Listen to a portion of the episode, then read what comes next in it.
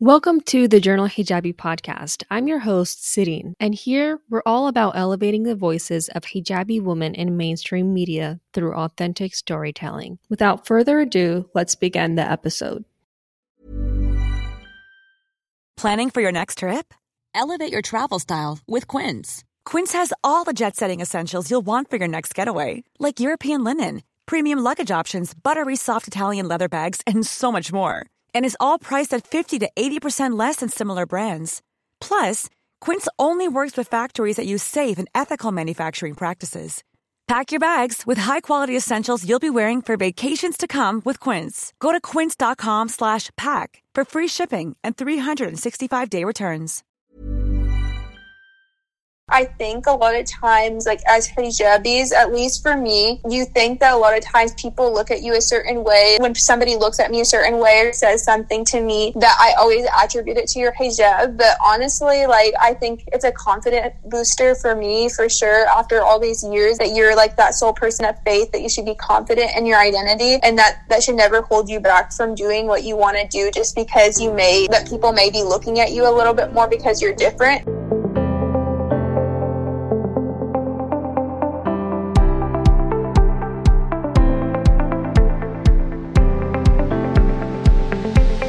Welcome. I'm Serene Cotter, host of the Journal Hijabi podcast. I created this platform to further strengthen our bond with the hijab. Journal Hijabi is a space where women can authentically and fearlessly be themselves. Join in on our weekly conversations with different hijabis where we discuss the stories of each hijabi and dive deep into the meaning behind it. You can support this podcast by simply leaving an honest review and sharing it with the people you know would love it. Let's begin.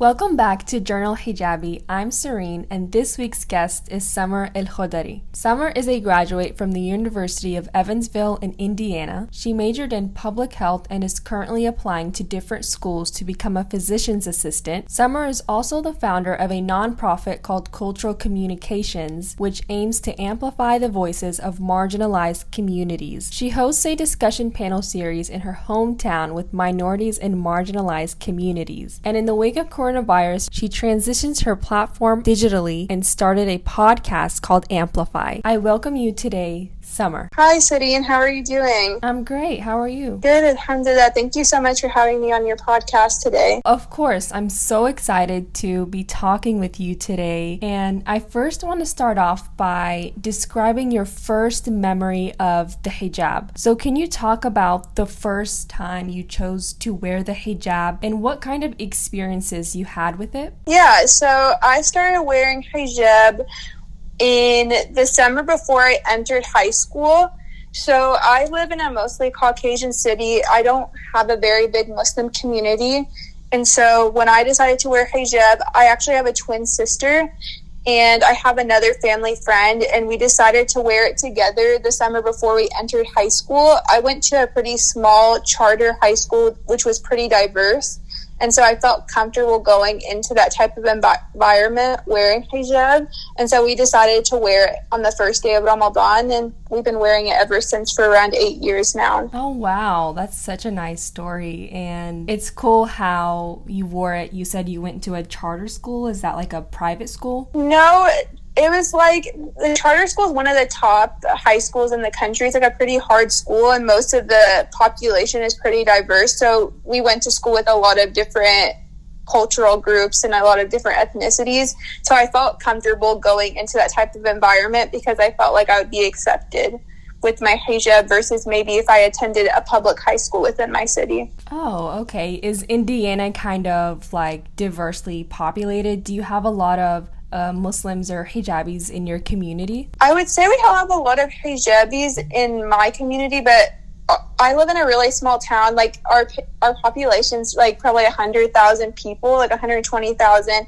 So I would say our Muslim population's maybe five hundred, a little bit more.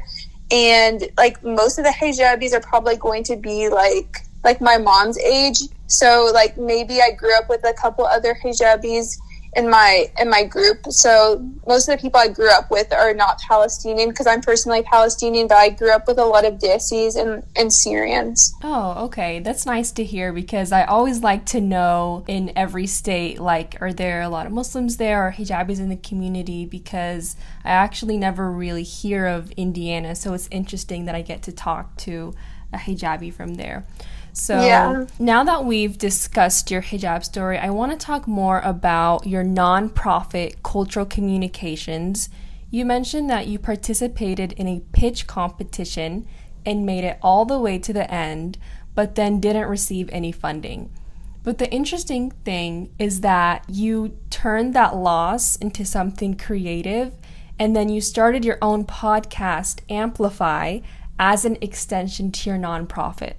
So, can you speak more about that? As a hijabi, what was it like starting your own nonprofit, and how are you able to turn a loss into something creative? Yeah, so I think just I think there always needs to be representation within spaces, and so being a hijabi in my in my small town, starting a nonprofit, I feel like I'm known a little bit in my community because there's not very many people that look like me that are highly involved in my community. So, as far as like the podcast and kind of how the nonprofit started, you mentioned a lot of my story about being in a pitch competition and how like in the pitch competition it wasn't what my nonprofit is now or even the podcast. So there was like an uh, it was actually like a festival and I kind of realized what aspect I liked of the festival the most. So one of it was those discussion panel series, like you mentioned, and having deeper conversations because a lot of people already see the fun things about culture. So like the clothing you wear and the food, but nobody really has those deeper conversations and learns about what those types of groups of people go through. And so I knew I could cheaply find a space, get some food, and have a conversation with people. And that kind of started. And then when the when coronavirus hit, I didn't know exactly how I would transition my platform. I thought originally I would do like Facebook Live or something, or like do like Zoom and broadcast it, and people could log on and kind of participate in panels. But I thought that a podcast would be more accessible to people because they can listen at any time and I can bring multiple subjects and discuss more. So that's kind of how it started.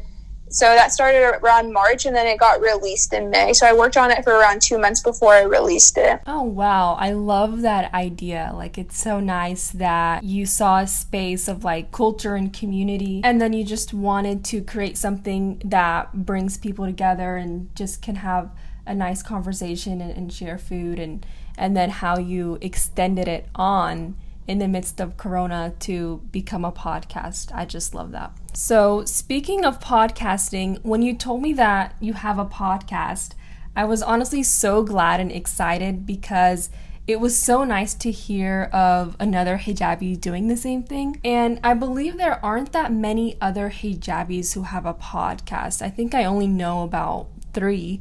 So, as a fellow hijabi podcaster, can you tell me more about the process of starting Amplify, were there any doubts or struggles along the way, and how were you able to overcome them? Yeah, so I think just because this is my first time entering any type of digital space, I was a little bit overwhelmed. So I do have a nonprofit, so I do have a team of people helping me, and it's not only me doing everything alone, so I'm very glad. But one of the things that I do do, most of it, is the editing of the podcast, which is very hard and making sure you get volume and and cutting out certain things. That's the one of the biggest struggles but i'm glad to have had a team. I have somebody that does graphics for me and and post everything on social media for me that uh, it's one of my good friends and she does freelance art. And so i kind of recruited her to do all my media and everything for the nonprofit and she transitioned to doing it for the podcast and I have some other friends and family that are helping with posting and social engagement. And then another person that's helping me look up like social issues and people that they think would be good to talk on the po- podcast with. And so we're slowly expanding and and kind of trying to get into the space. It's definitely difficult just to, I think one of the biggest things also is social engagement and making sure that you don't get a little bit disheartened when you don't get the viewership that you want. So I'm just learning to see like what's a good time to like how long the podcast should be, what issues do people want discussed, and like where my demographic is, like where are most of my podcast people listening from. So that's kind of what has really been the biggest struggle for me for sure. Yeah, of course. I can relate about editing the podcast and, and putting things together and taking time. And it's nice that you have a team to help you out with that because I'm like a solo podcaster and it was kind of hard at the beginning, like starting it off, but you know, over time you just kind of work towards it and, and get used to it. Your nonprofit cultural communications was created to amplify the voices of marginalized communities. And you've specifically mentioned wanting to bring more inclusivity within spaces that are predominantly Muslim and Arab saturated. So, can you talk about why this topic is so important to you and how are you able to make it happen? So yeah, like I was saying, growing up, I grew up in a smaller town and I did grow up with a lot of Muslims. I was mostly around Muslims, but just because uh, when I went to college, most of my friends went out of the area, and I went to a predominantly very small liberal arts college that was mostly Caucasian. And so, a lot of times when I sought community, I sought community from online. So I would see community like on Instagram, on Facebook, to just to get like just to be closer to my religion, to be closer to people that might relate to some of my personal struggles.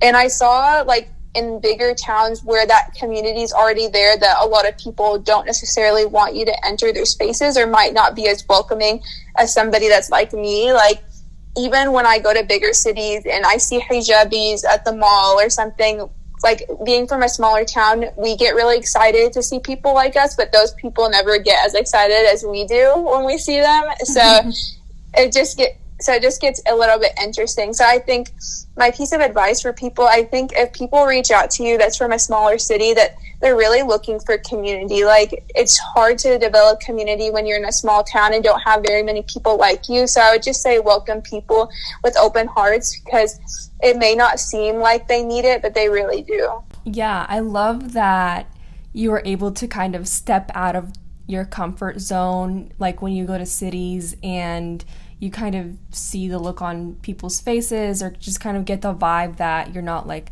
welcome and it that's what I love. It's just like all about stepping out of your comfort zone and doing what you have to do regardless of what other people think about it.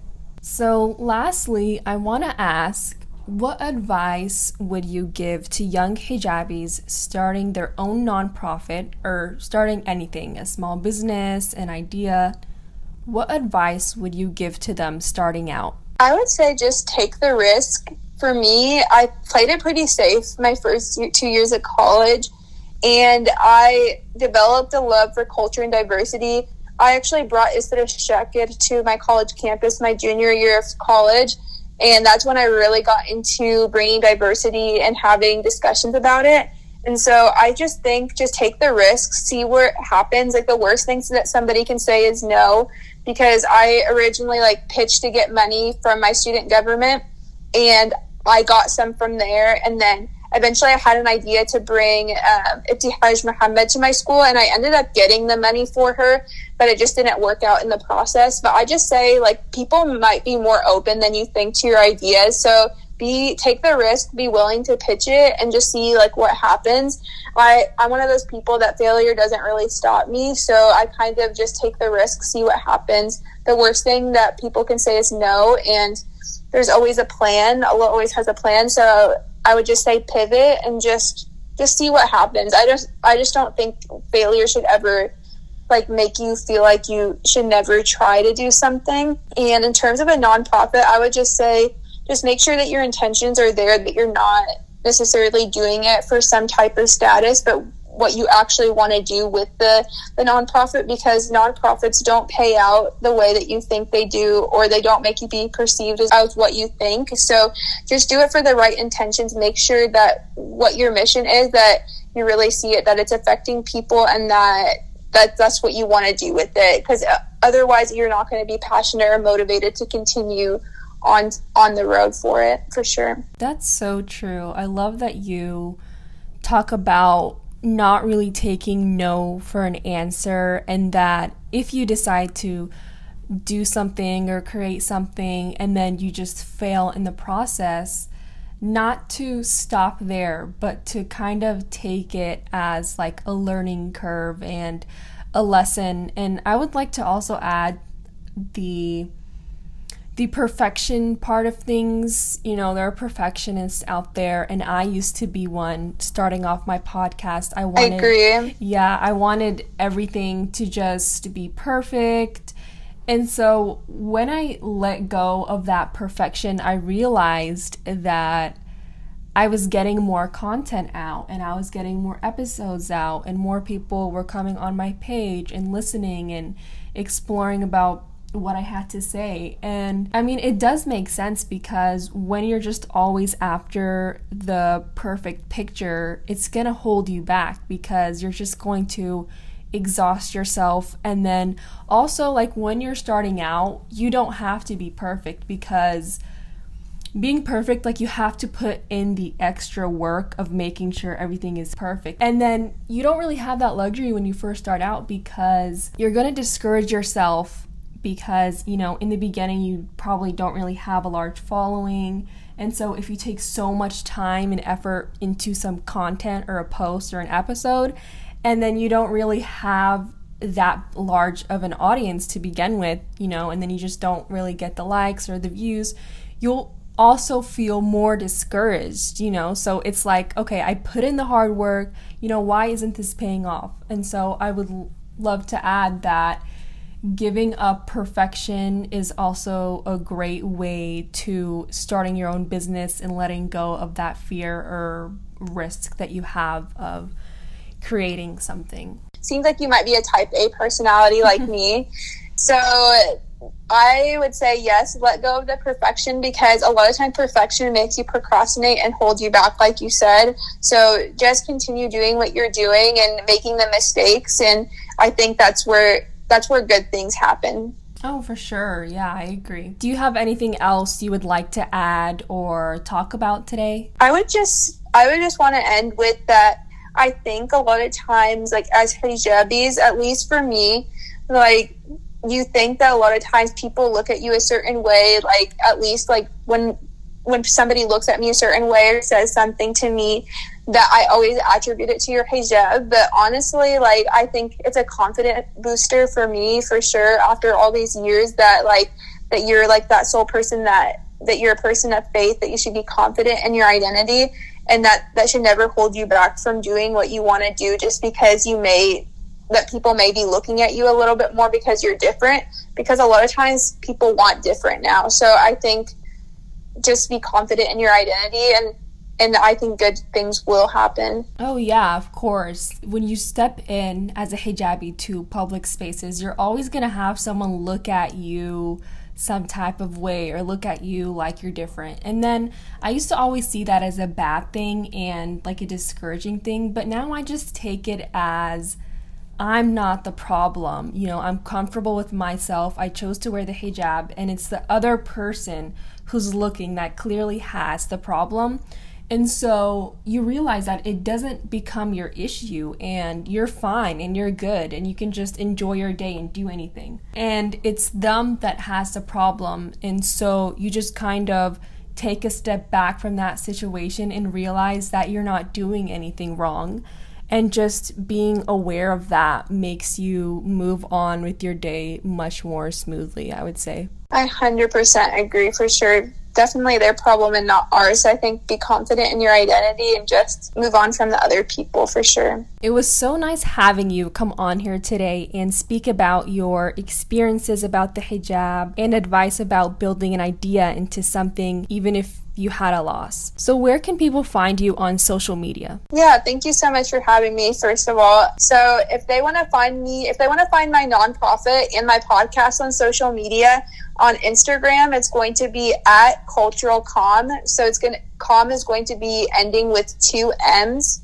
for cultural communications. And then on Facebook, they can find us at Cultural Communications And if they want to find us, even if they want to communicate with us through email, that's great. Um, so we have an email that's cultural communicate without the E at the end at gmail.com. And also, our podcast is called Amplify, all caps. And I'm sure um, when City uploads this podcast, I'm sure I can send her a link, and it's pretty much accessible mm-hmm. on all podcast platforms.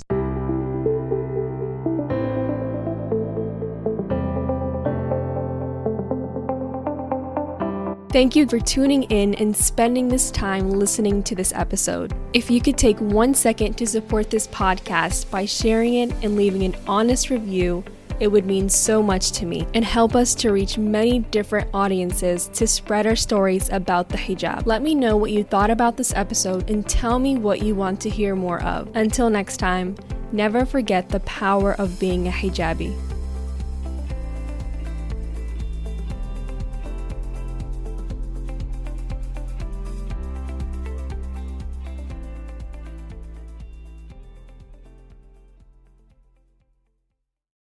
Thanks for reaching the end of the episode. We hope you learned something new about the women who wear the hijab. You can watch the recorded video of this episode on YouTube at Journal Hijabi, and be sure to follow our Instagram at Journal Hijabi to stay updated on all things hijabi and help spread our stories. Until next time, never forget the power of being a hijabi.